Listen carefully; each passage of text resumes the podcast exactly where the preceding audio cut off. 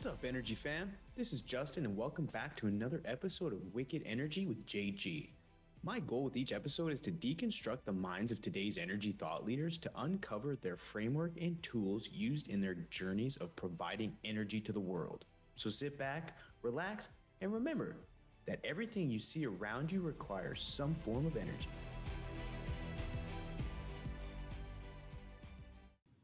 This episode of our podcast is sponsored by TenEx Technologies. Pushing the boundaries of science, TenEx is innovating the future of the oil and gas industry with their proprietary materials based technology solutions. With cutting edge products like NanoClear, custom designed nanofluids engineered to maximize production of new completions and rejuvenate existing wells, TenEx is driving a revolution in oil extraction. Meet MicroHold, a specially engineered microparticle slurry that optimizes frac efficiency props microfracs, and triggers far field diversion. Every well, every time, sees the benefits. And if you're worried about frac hits, TenEx has you covered with No Hit, an innovative technology that mitigates frac hits via in situ pressurization reaction. It's protection where you need it most. Then there's SandBond, a sand consolidation chemical solution that's just another example of TenEx's commitment to practical field ready solutions. And let's not forget about Seraflow, greener, cost effective proprietary blends designed to banish paraffin issues once and for all. That's TenEx, where innovation meets application in the oil and gas industry. Find out more about their groundbreaking solutions at tenextechnologies.com. Now, let's get back to the show. Hey, what's up, everybody? Welcome back to another episode of Wicked Energy with JG. Uh, it's kind of a little bit of a different episode this week. Uh, I have, I don't have a guest. The guest is me, myself, and I. Uh, but I wanted to make uh, that announcement. I'm super pumped to have 10x10 Technologies uh, as part of the uh, the team here at Wicked Energy. They're up to some fascinating stuff, as you could uh, as you can tell. But I thought it'd be cool to kind of run through a sort of an industry outlook, sort of market update. for those of you who follow me on LinkedIn, you'll notice on Mondays I post some market update stuff on rig count, frac spreads, and all the rest of it. But I wanted to dive a little deeper. Um, I put together some information and thought it'd be cool to share uh, which you know first and foremost the m&a activity this year has been gangbusters. Uh, i think the total deal value is around 25 billion. Um, most notably uh, the civitas taprock hibernia deal which is pretty exciting. That was valued at about 4.7 uh, yeah i think that you know like i was mentioning at the beginning of the year on a lot of podcasts i had and even just on linkedin talking about companies they'd paid down a bunch of debt last year they're sitting on a ton of free cash flow. And when you think of where to put your money as a company it's like you can either buy back shares you can um, increase your dividends uh, you can pay down debt all of which were done last year at a pretty good rate. And so now it's like where do we put our money? Well when you look at tier one and tier two inventory uh, mainly tier one operators essentially are drawing down a bunch of their good inventory uh, drilling that up. And so it's like in order to increase inventory and increase production, uh, or at least maintain production and extend the runway, you need to start consolidating, which is what we're seeing right now, which is pretty cool. Uh, on the oilfield service side, you're starting to see it too a little bit. Um, so again, this is all it's exciting stuff. Uh, just depending on where we get towards the end of the year, um, I think there's going to be some more deals happening. On the rig activity front, again, um, this is this data was dated back on 616 uh, which now it's basically yeah two weeks later. But nonetheless, we're sitting around that you know mid 600 range. Oil rigs around that 550 mark, gas around 130 for an 80-20 split from with oil and gas. So you know still heavy on the oil side, which makes sense. Uh, but both oil and gas rigs are dropping down. December 2022, we saw I think 784 rigs at the high point. So we're well under that, um, over 100 rigs uh, less than where we were at the peak of 2022. And so where's the where's the floor, right? Um, who knows? When you look at private operators, uh, and then comparing them to the active, uh, sorry, private operators and uh, public operators, you know, there used to be a pretty good amount of private operators that were drilling relative to the the publics. Now, private operators account for 46% of active rigs versus 57% a year ago. So, what you're seeing is a lot of these privates are a lot more exposed to oil and gas prices. And so they're likely dropping rigs before a lot of the majors and the big publics. Uh, when you look at publics, the not, June 9th was 54%, last month was 52, and then last year was 43%. On the privates was 46 on the 9th of June. Uh, last year was 57%, like I just mentioned. So you're really starting to see a shift uh, in the ratio between publics and privates. Uh, when you look at oil rigs and WTI prices, WTI wants to stay around that 70 mark. You're starting to see, um, a- again, you're, you're really starting to see the, the effect of those lower oil prices impact rig count. Uh, a lot of the inflationary costs on the service side are still high. Uh, so, you know, operators, although casing prices and other service prices have come down, uh, it's with with the way oil and gas prices are, uh, those profits are just not there. So it makes them makes sense for them to scale back. When you look at rig count by basin, the Permian 342, the Haynesville 51, Eagleford 60, Williston 36, Marcellus 35, the Woodford 23, DJ's 14, Utica's 13, and then others is around 113 rigs. Each of those have come down pretty considerably. Obviously, the ones who are exposed to gas have come down at a greater rate, which is which makes sense. If you look at the frac activity, total frac spread counts around that 270 mark. Um, U.S. production was at 12.4 last week. Now it's back down, uh, I think, to 12.2. Uh, you know, when you, when you look at production, how in the world are we going to maintain production when rig counts dropping, DUC counts dropping, which I'll talk about next? Um, you know, and frac spread count is it's it's not near that 300 mark like it was. Like it's we're getting close, but uh, you know, to maintain that production and then uh, you're going to need to drill more. You're going to have to frac more to offset natural declines, and then try and increase productions. That that's a lofty ask. So, again, this to me just point as long as demand remains fairly high globally, which you're starting to see some stuff come out now uh, about increasing demand um, throughout the remainder of the year, especially through this year's driving season and then going into next year. Uh, yeah, I mean, and again, a lot of it's going to depend on interest rates and where GDP goes because GDP and energy consumption are quite correlated.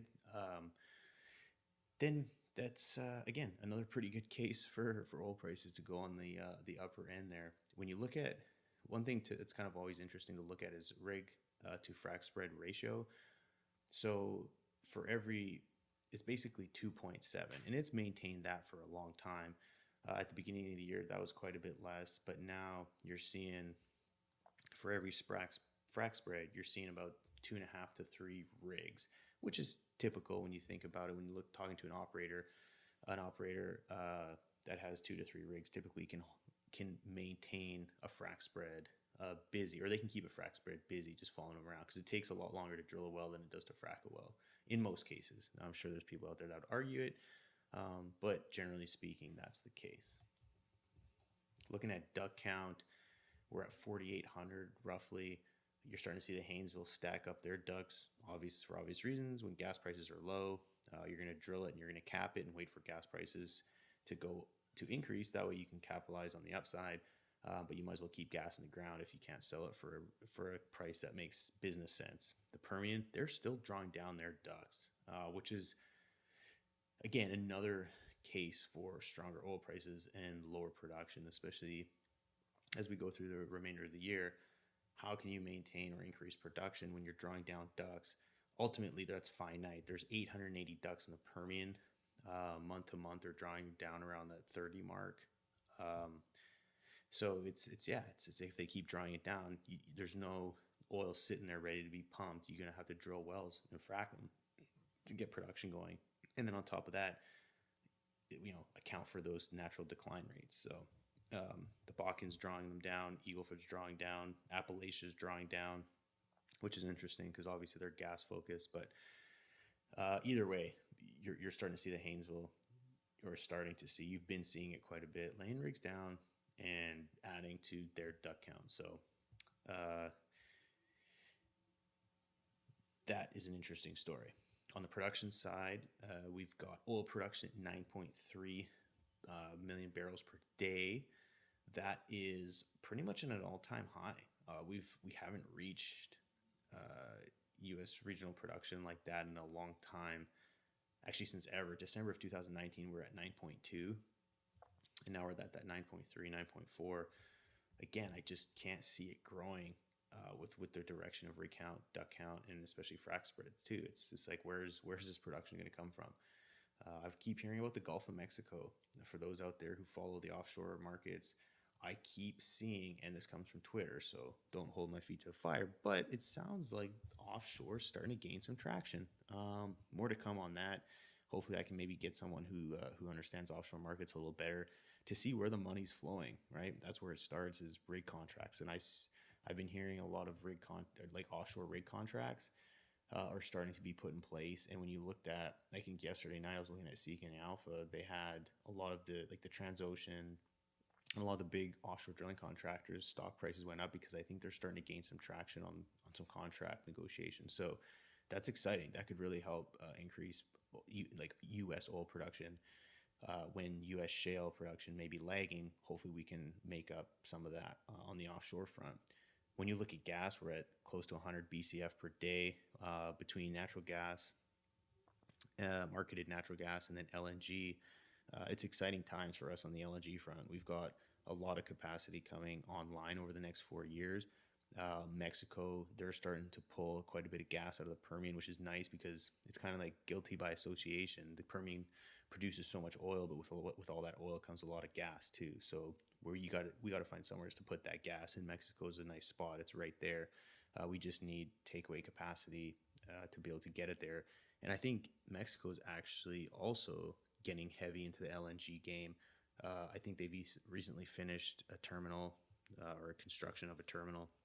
So they're going to start hopefully getting LNG to the markets, which will help uh, because they're not drilling as much clearly as we are. I don't know how, how much reserves they sit on for gas, but if we can offload a lot of that Permian gas into Mexico and then focus on the Haynesville and the Marcellus to get uh, to meet our export obligations, then we're going to be sitting pretty for quite a while. What's currently affecting oil prices? Uh, last week, I mean, you look at inventories, that's being drawn down. The Federal Reserve, they paused, which kind of gives, you know, you just don't know which direction they're going to go. If they're going to start reducing interest rates, which is highly unlikely, that's bullish for oil. But if they start tightening, then that's also going to put a little bit of bear sentiment into the market for oil prices. China's monetary policy, they've adopted a policy to stimulate their economy. That hasn't really moved markets. Um, but then when you look at OPEC and OPEC Plus, they really are setting a tone for higher oil prices and market tightness. Um, they've obviously talked about more tightening or more production pullbacks. And so, again, I don't think they've necessarily controlled prices or like manipulated prices or whatever you want to call it, but I think they've helped set a floor by putting out those announcements. So, hopefully, we don't see anything go below 70. I know they'd rather 80 to 90, I think is what it is. So, either way, um, there's a lot of people who depend on on higher oil prices that are making efforts to keep those prices where they're at. Um, you know, low, like trying to scale back production to keep prices propped up is not a bad thing. Um, I would imagine they want value over volume, so to make profits over pumping as much oil to the market as possible. Uh, I don't think anyone can do that. I don't think anyone's gonna come and flood the market with cheap oil. Russia's trying, but uh, they also need higher oil prices to to keep their economy propped up. So interesting, interesting on the geopolitical front. When you look at the EIA and their short-term energy outlook, um, they're bullish on oil. They think WTI is going to be uh, around that 80 mark before the uh, towards the end of next year, which slow and steady increase from here.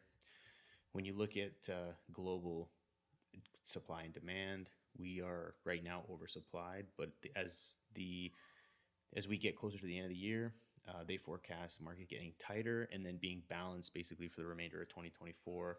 I tend to think that we're going to be a little undersupplied, but that really depends on demand. Crude oil production out of the U.S.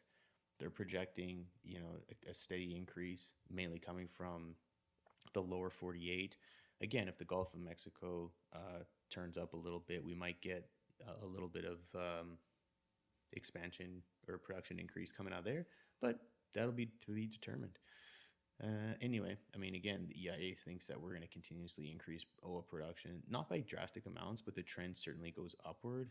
I just don't know where that production growth is going to come from unless we start adding rigs.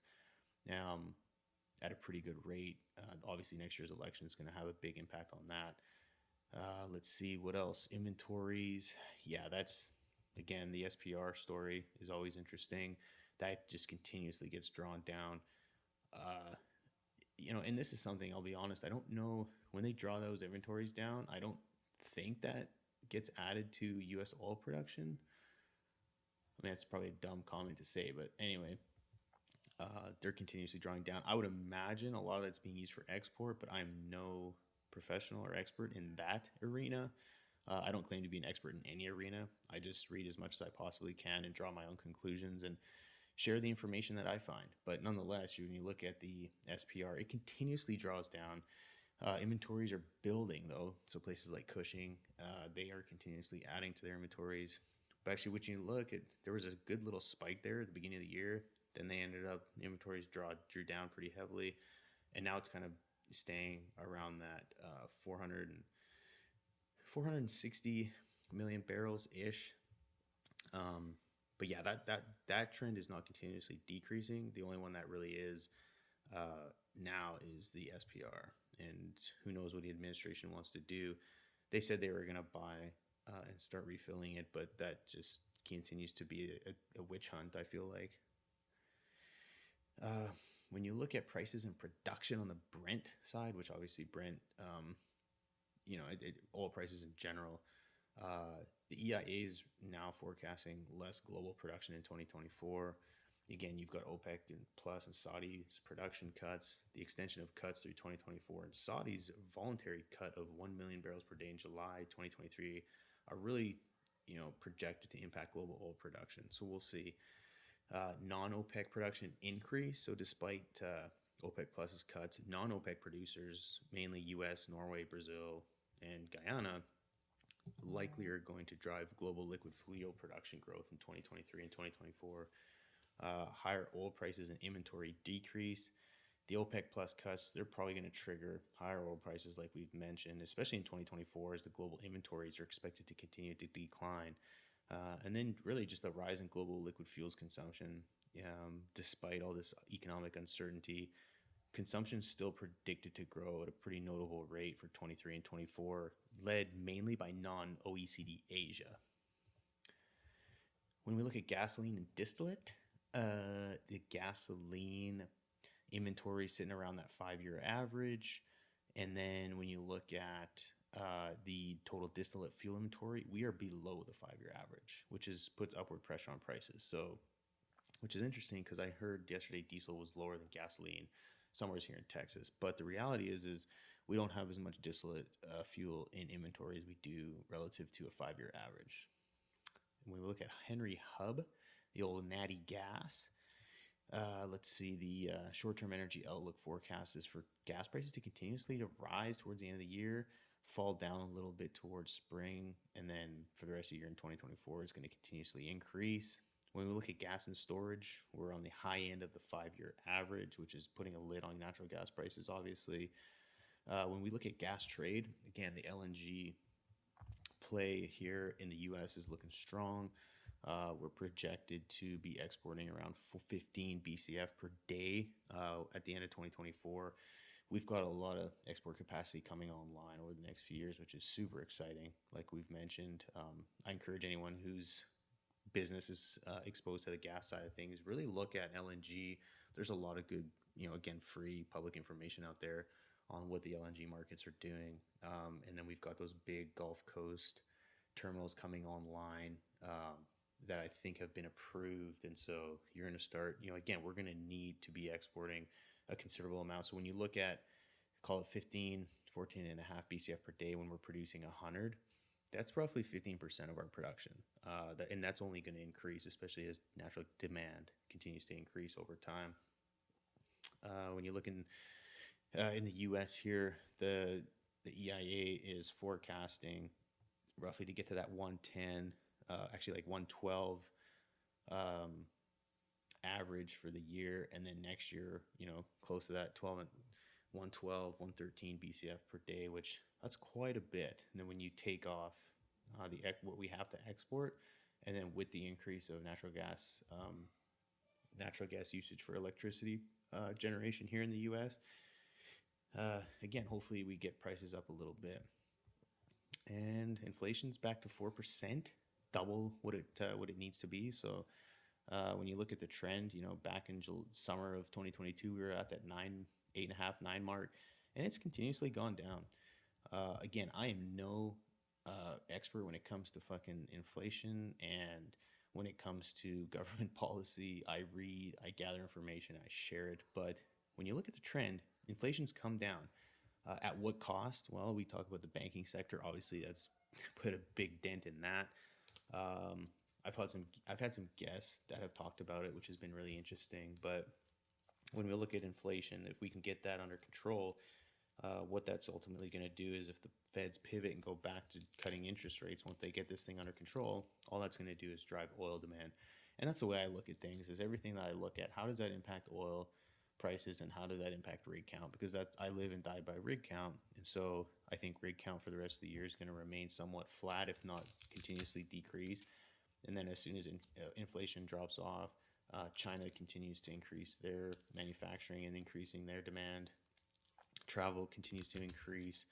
Uh, I think we could easily see oil demand rise at a pretty good rate, um, especially if, in, if the cost of capital is fairly low. That's going to help oil and gas producers. That's going to help everyone uh, just spend more and more and more. Uh, which arguably is sometimes a problem. But the reality is, is that's just going to be a, a, pretty strong case for, for elevated oil prices and elevated activity, especially here in the lower 48. And that's all I got. Uh, hopefully, you enjoyed listening to this. I know it was a totally different episode. I've got a couple guests on the pipeline. Um, I was going to issue a, an episode with a gentleman from last week that I interviewed, but I thought it'd be cool to give a market update. So if you liked it, let me know. I don't mind doing these once a month. I do them anyways for uh, some other business uh, that I do mainly through work, but uh, I love this kind of stuff. I love researching and sharing information. So if you liked it, let me know. If not, tune in next week for uh, another episode where I interview a fabulous guest. That's all I got for now. And always remember everyone deserves access to energy, and we is greater than me. Thanks. Peace. Hey everyone, sorry to interrupt, but have you ever thought about what a podcast could do for your B2B business? Well, you might be surprised by the benefits it could offer. Firstly, podcasts provide an amazing opportunity to establish your brand as an industry thought leader. By sharing your insights, experiences, and expert opinions, you position yourself as an authority, gaining the trust and the respect of your audience. Secondly, hosting a podcast is a fantastic way to engage your customers on a deeper level. It's not just about promoting your products and services, it's about providing value through engaging content, fostering strong relationships, and loyalty among your listeners.